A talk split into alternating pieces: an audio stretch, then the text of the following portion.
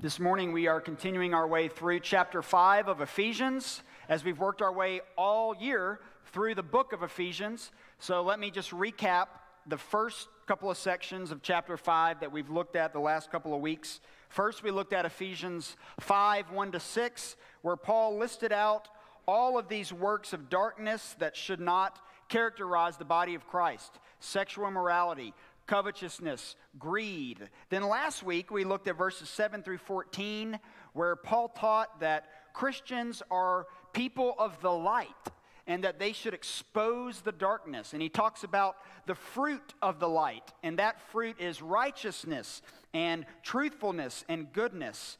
And Paul reminded us in that passage last week that we all, as followers of Jesus, walk in the light so that other people can see the love of Christ within us.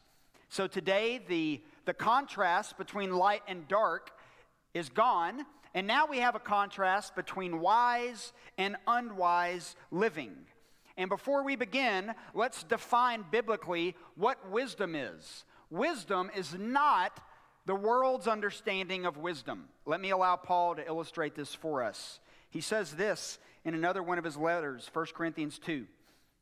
He says, "My speech and my message were not in plausible words of wisdom, but in demonstration of the Spirit and of power, so that your faith might not rest in the wisdom of men, but in the power of God." He then says in 1 Corinthians 3, "Let no one deceive himself. If any one of you thinks he is wise in this age, he should become a fool, so that he may become wise. For the wisdom of this world is foolishness in God's sight. As it is written, he catches the wise in their craftiness, and again, the Lord knows that the thoughts of the wise are futile." So I use these passages to give you a framework to understand what Paul means when he talks about wisdom. He's not talking about the world's understanding of wisdom. He's talking about a biblical understanding of wisdom. So as we unpack what it means to live as wise and unwise today, we're going to focus primarily on 2 points. That's right, 2, not 3. Live wisely, not foolishly. And then number 2, be full in the Spirit, not full of wine. Number 1, live wisely, not foolishly. And then number 2, be full in the Spirit, not full of wine. Paul challenges his readers to look carefully how they are living their lives. As we've worked our way through Ephesians, you have picked up on this theme. Paul cares a lot about the way those that claim to be followers of Christ live. He cares about holiness. God cares about holiness. Paul cares about holiness. Jesus cared about holiness. Therefore, we, as his followers, should care about holiness. We always have to regularly assess our lives. Paul is saying that we should examine our lives and see how we're doing. This is where regular confession of sin and repentance is vital. We have to spend time reflecting in our minds, in our hearts, how we are doing before the Lord and keeping his commandments. And as we've worked our way through reading the Bible this year together as a church, if in fact you're doing that with us, as you read the whole counsel of God, something happens. You become aware how much of a sinner you are. And at the same time, you also realize that all of the people in Scripture that God used were also massively wicked, evil, sinful people. Abraham, Isaac, Jacob, Moses, David, Solomon, not to mention Peter, Thomas, James, John. None of them are ever characterized in Scripture as perfect. They're flawed and they're sinners. So as we read Scripture, yes, we realize our lack of holiness, but we also realize that God chooses to work through people like you and me to accomplish his purposes. Paul tells us in another one of his letters, 2 Timothy chapter 3, he talks about all the roles that Scripture has. He says, "All Scripture is breathed out and profitable for rebuking and correcting and training and teaching in righteousness." So one of the functions of God's word is to convict you. is to bring reproof in your life. So if we come across a brother or sister that is unrepentant in their life, I would venture to guess that they're probably not consistently reading God's Word. Because when we read God's Word, one of its functions is that it exposes our sinfulness, and it calls us to repentance. So why should we do this? Why should we examine our lives? Paul gives us the answer. He says, because the days are evil. The Bible does not teach nor indicate in any way, shape, or form that any human being is neutral towards God. There is no neutrality. We know this from Ephesians 2 earlier when we studied it. You're either in bondage to your sin or you're seated with Christ in the heavenly places. Those are the only two options. There is no neutrality when it comes to one's relationship with the Lord. Now, by nature, I'm a fairly optimistic person. I don't get discouraged or down that often, so I don't want to paint a bleak picture of what Paul is saying here, but you do need to realize the days are evil. Why are they evil? Because there's more people in the world that are living in their trespasses and sins than there are those that will be seated with Christ in the heavenly places one day. That means that the world is more consumed with sinners than those that have been saved by the finished work of Christ. So yes, the days are evil, as they've always been, because there are more people living enslaved to sin than are living according to the pattern of Christ. Because the days are evil, Paul says, we should make the best use of the time that we have. Now, Paul is picking up really on the word for redemption here. Making the best use of the time, redeeming our time. If you're in Christ today, you're in a daily battle to fight for the time that you've been given. You have to redeem the time, make the most of every single day that God has given you. This is not going to turn into some motivational speech, but biblically speaking, you should redeem the time that God has given you. Did you know that Satan wants nothing more than for you to just simply be distracted? He's not even necessarily trying to woo you into some horrendous evil lifestyle. He just wants you to be not focused on Christ and his kingdom. I can demonstrate this for you in C.S. Lewis's great book, The Screwtape Letters, where the uncle demon is writing to his nephew demon about ways to persuade Christians basically to leave the faith or to be distracted. And here is what happens in one of those encounters between Wormwood and the demon Screwtape. He says this, "You no longer need a good book, which he really likes, to keep him from his prayers or his work or his sleep.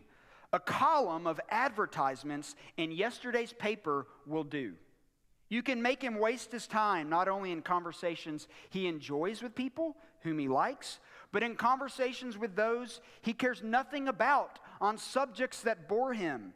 You can make him do nothing at all for long periods of time. You can keep him up late at night staring at a dead fire in a cold room.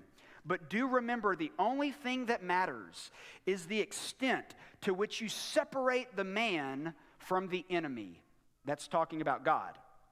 "It does not matter how small the sins are, provided that their cumulative effect is to edge the man away from the light and out into the nothing.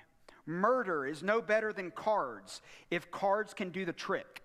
Indeed, the safest road to hell is the gradual one, the gentle slope, soft underfoot, without sudden turnings, without milestones, without signposts." What is Screwtape telling Wormwood here? He's basically telling him, just distract the man who wants to follow Jesus. I don't think any of us are not aware that we live in an age of ultimate distraction. You can be distracted by things that literally harm no one, except they harm your time with the Lord.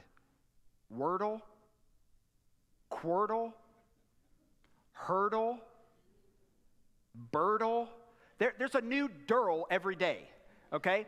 I've even found one that's Bible verses. You can guess Bible verses. So there's Wordle, there's Facebook, there's Instagram, there's golf. There's all of these great things that, because we live in this technological age, God has blessed us with. And if we're not careful, our minds can drift away from the few moments that we have to ourselves, and we'll spend it swiping through our phone rather than spending time in the Word of God. Now, I'm not saying you can't have fun. I'm not saying you can't do Wordle. I do it every morning. But let's not allow the things of this world to distract us, ultimately, from the kingdom of God and our proclamation that He has given to us to go and make disciples of all nations.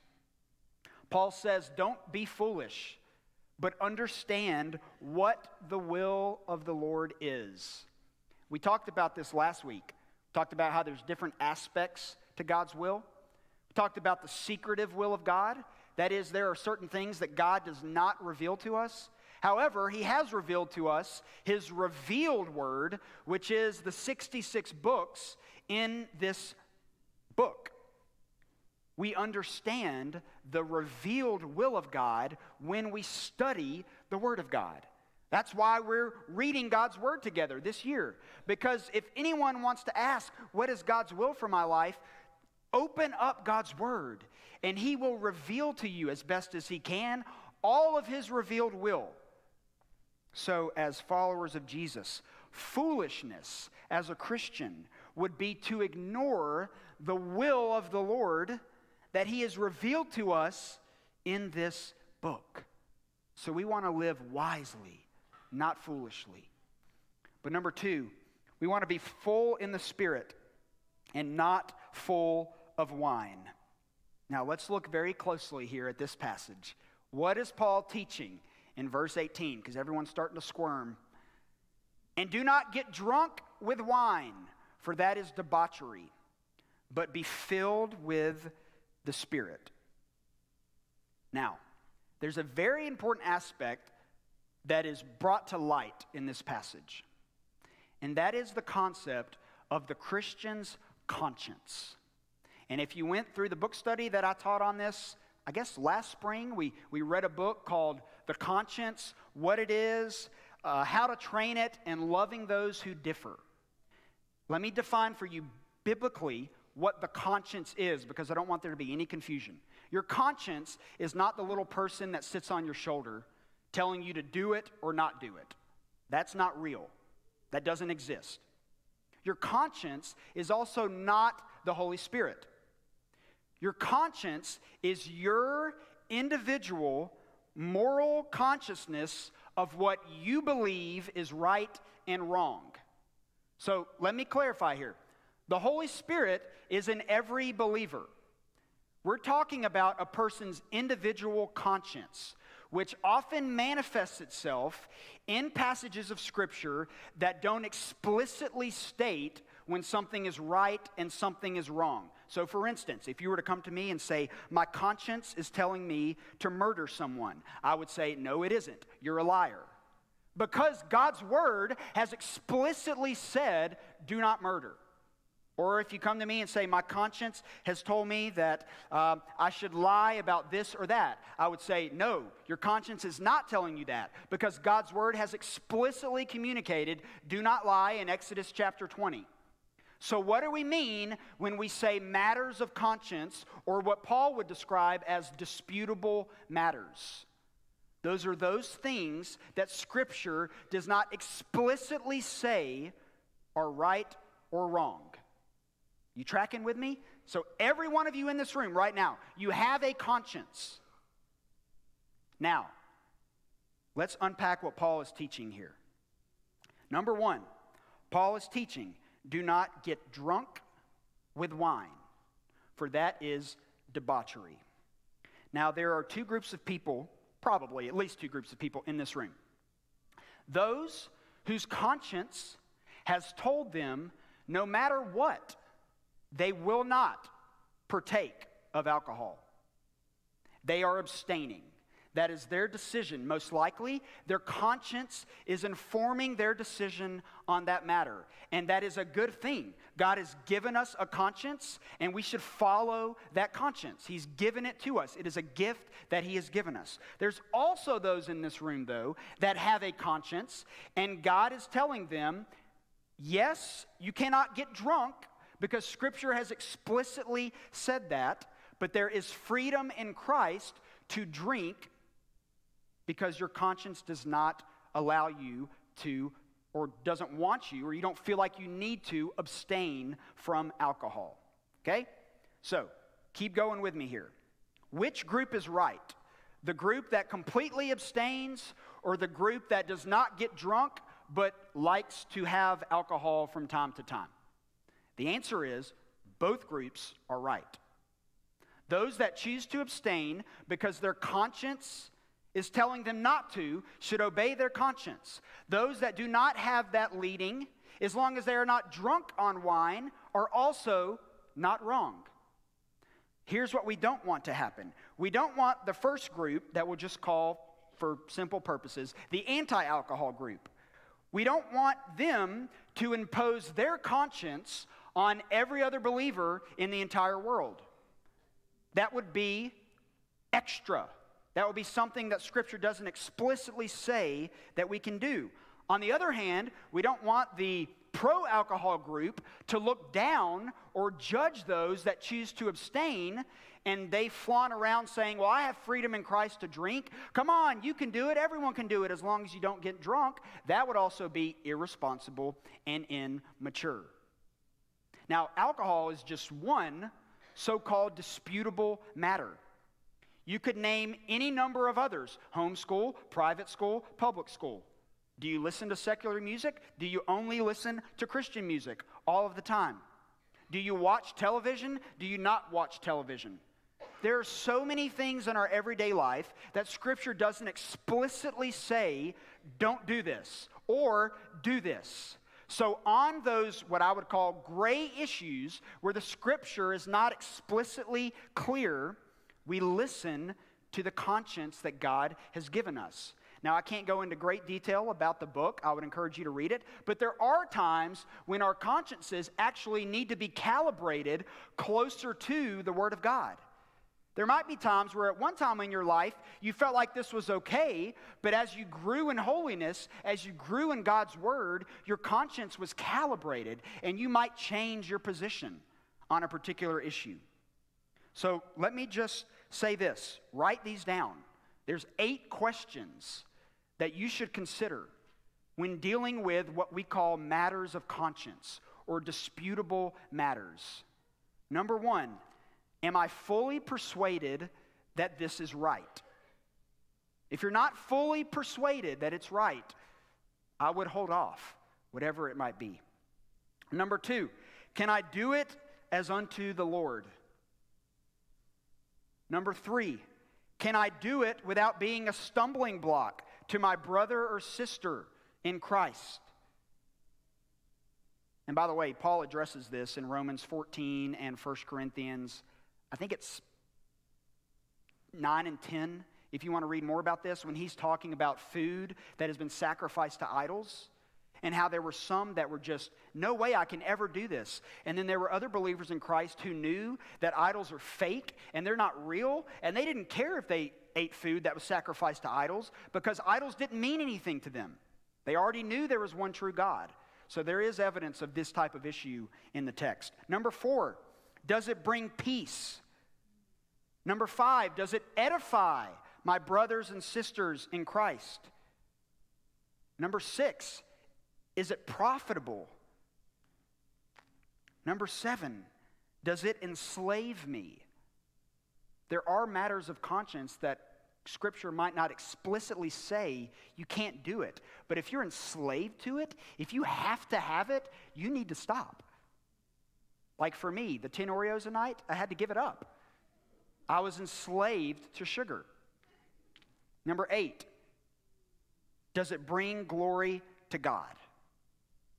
Those 8 questions you should at least consider before you make this adamant, bold, staunch declaration about Scripture doesn't tell me explicitly that I can't do it, so I'm going to flaunt it because I have freedom in Christ. That's called being immature. Someone who abstains from alcohol because their conscience is leading them to do so is not a Pharisee. On the other hand, somebody who chooses to partake of wine responsibly according to the biblical example that we have is also not automatically an alcoholic.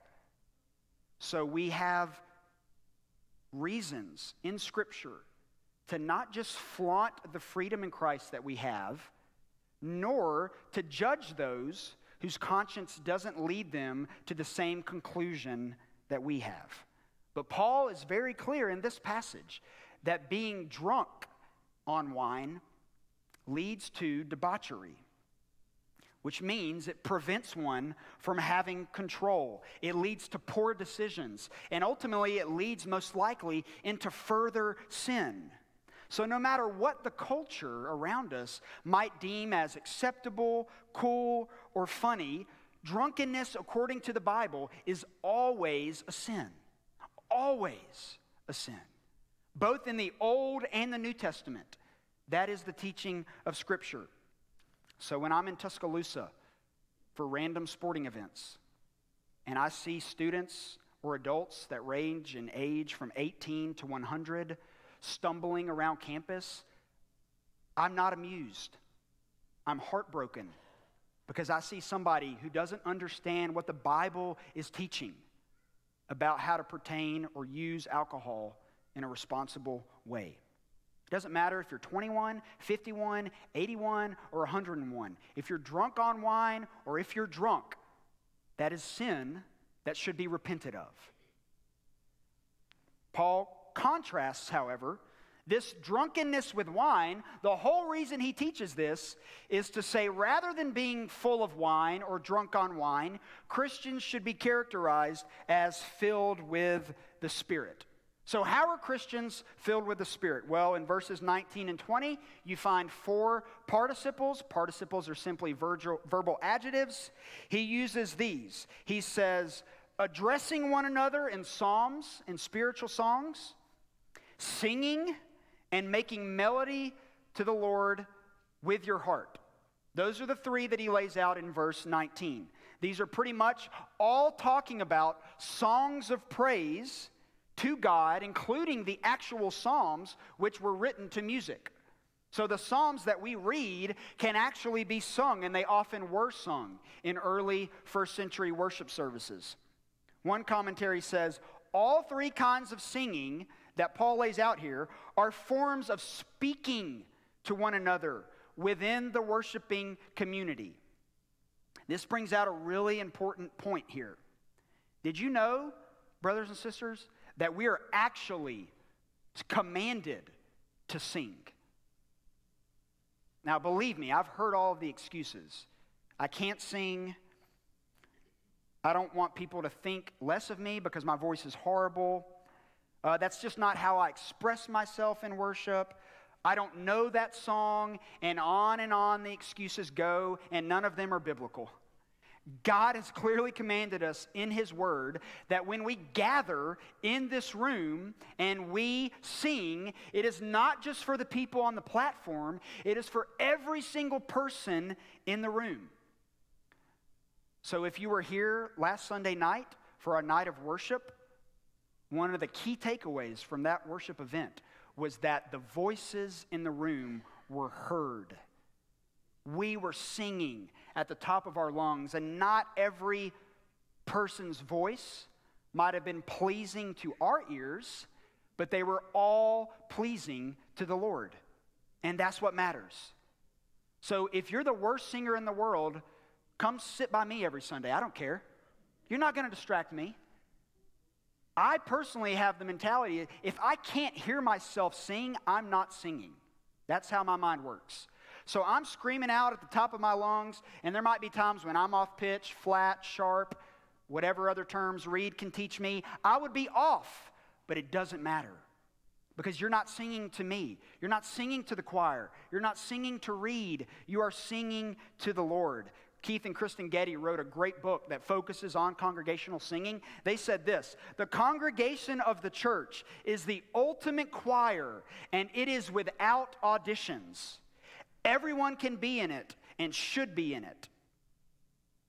Now, there are some people in church, particularly men, who think wrongly that to sing somehow makes me less manly, less macho. And perhaps that's you, or perhaps that's what was taught to you at some point in your life.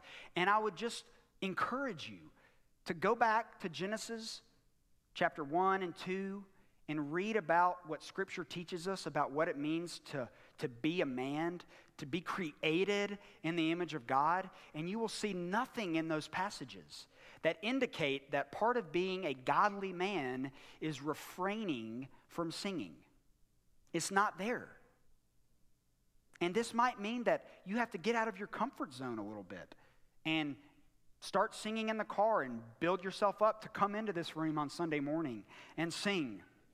But you know what biblical manhood is to me? It's sitting under the shadow of my grandfather when I was about 8 years old, dressed in his Sunday suit, reeking of Old Spice aftershave, and he is belting out at the top of his lungs at Calvary.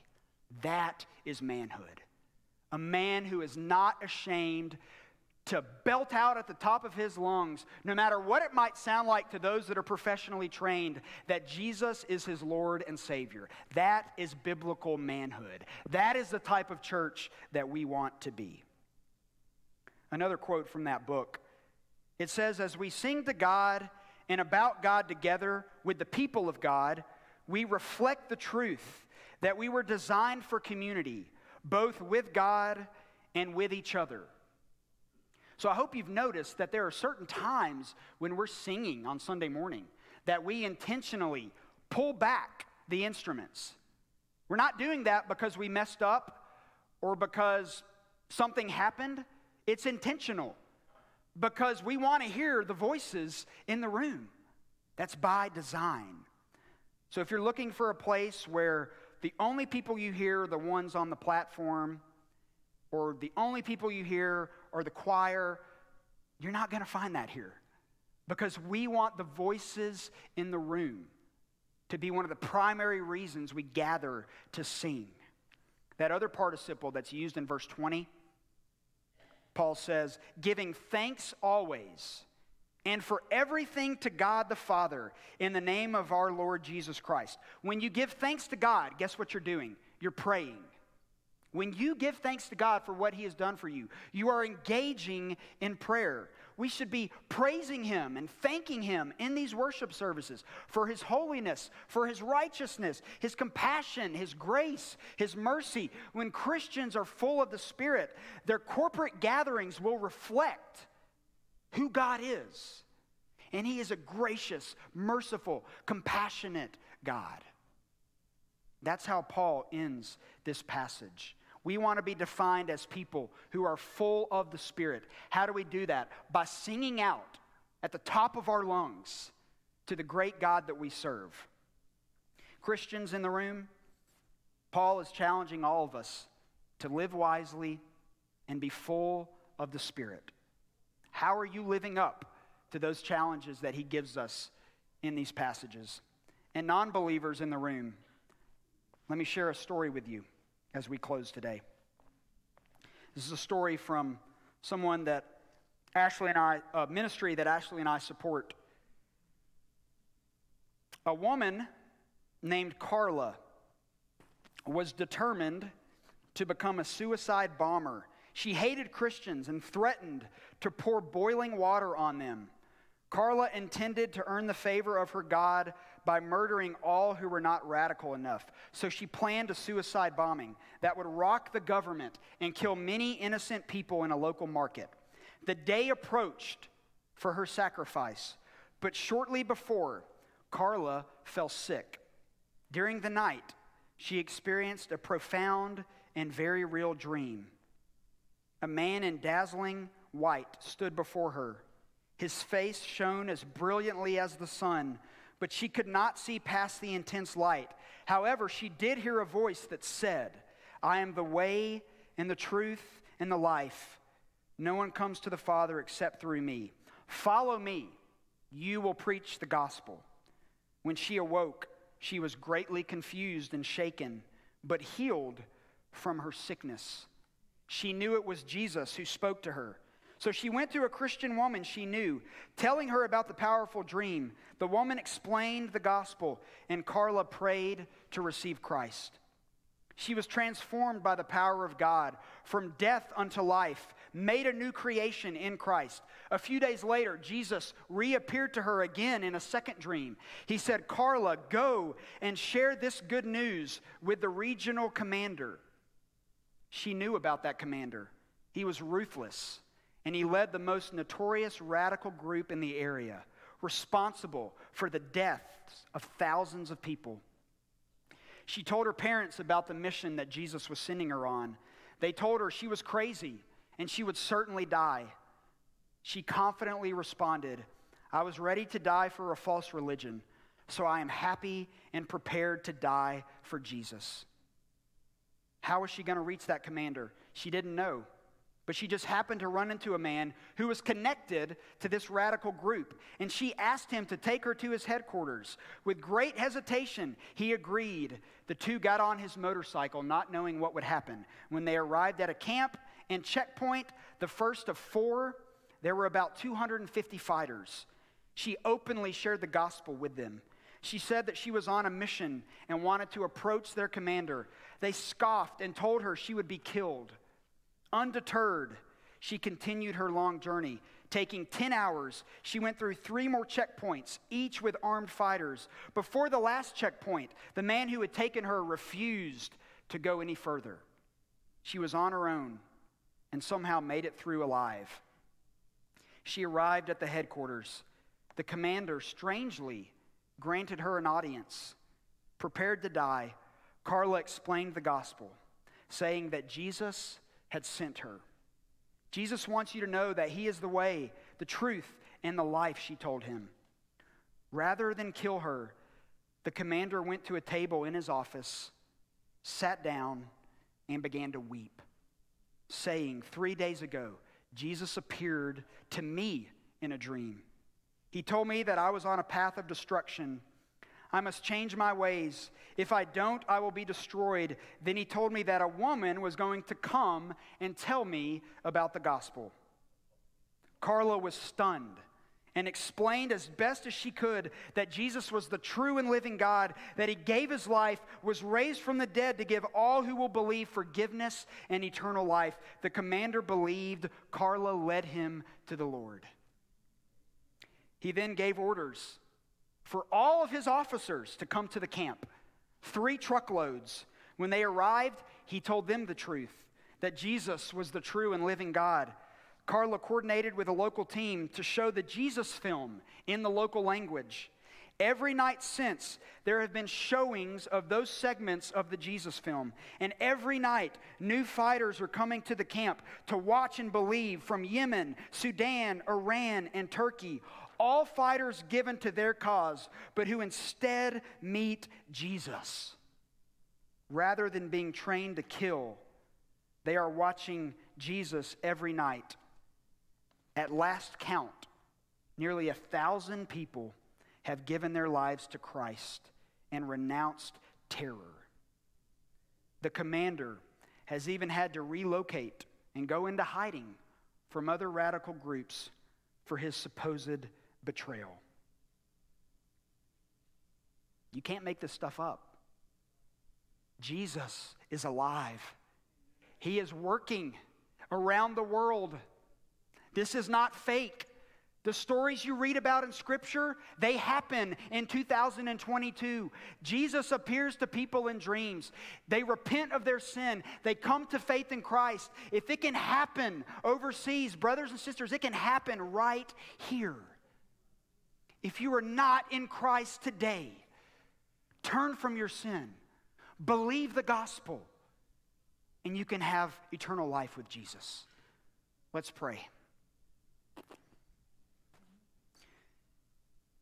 Father, we want to be people that are full of the Spirit, as Paul says in this passage.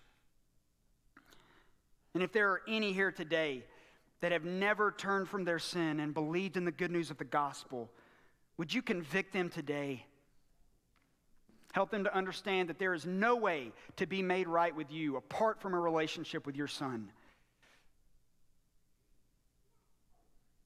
And for those of us who are converted, may we also believe that you are still working, that you are constantly working in people's lives all around the world. May we never stop believing that you transform hearts. So we thank you for who you are and what you do for us. It's in Christ's name we pray. Amen.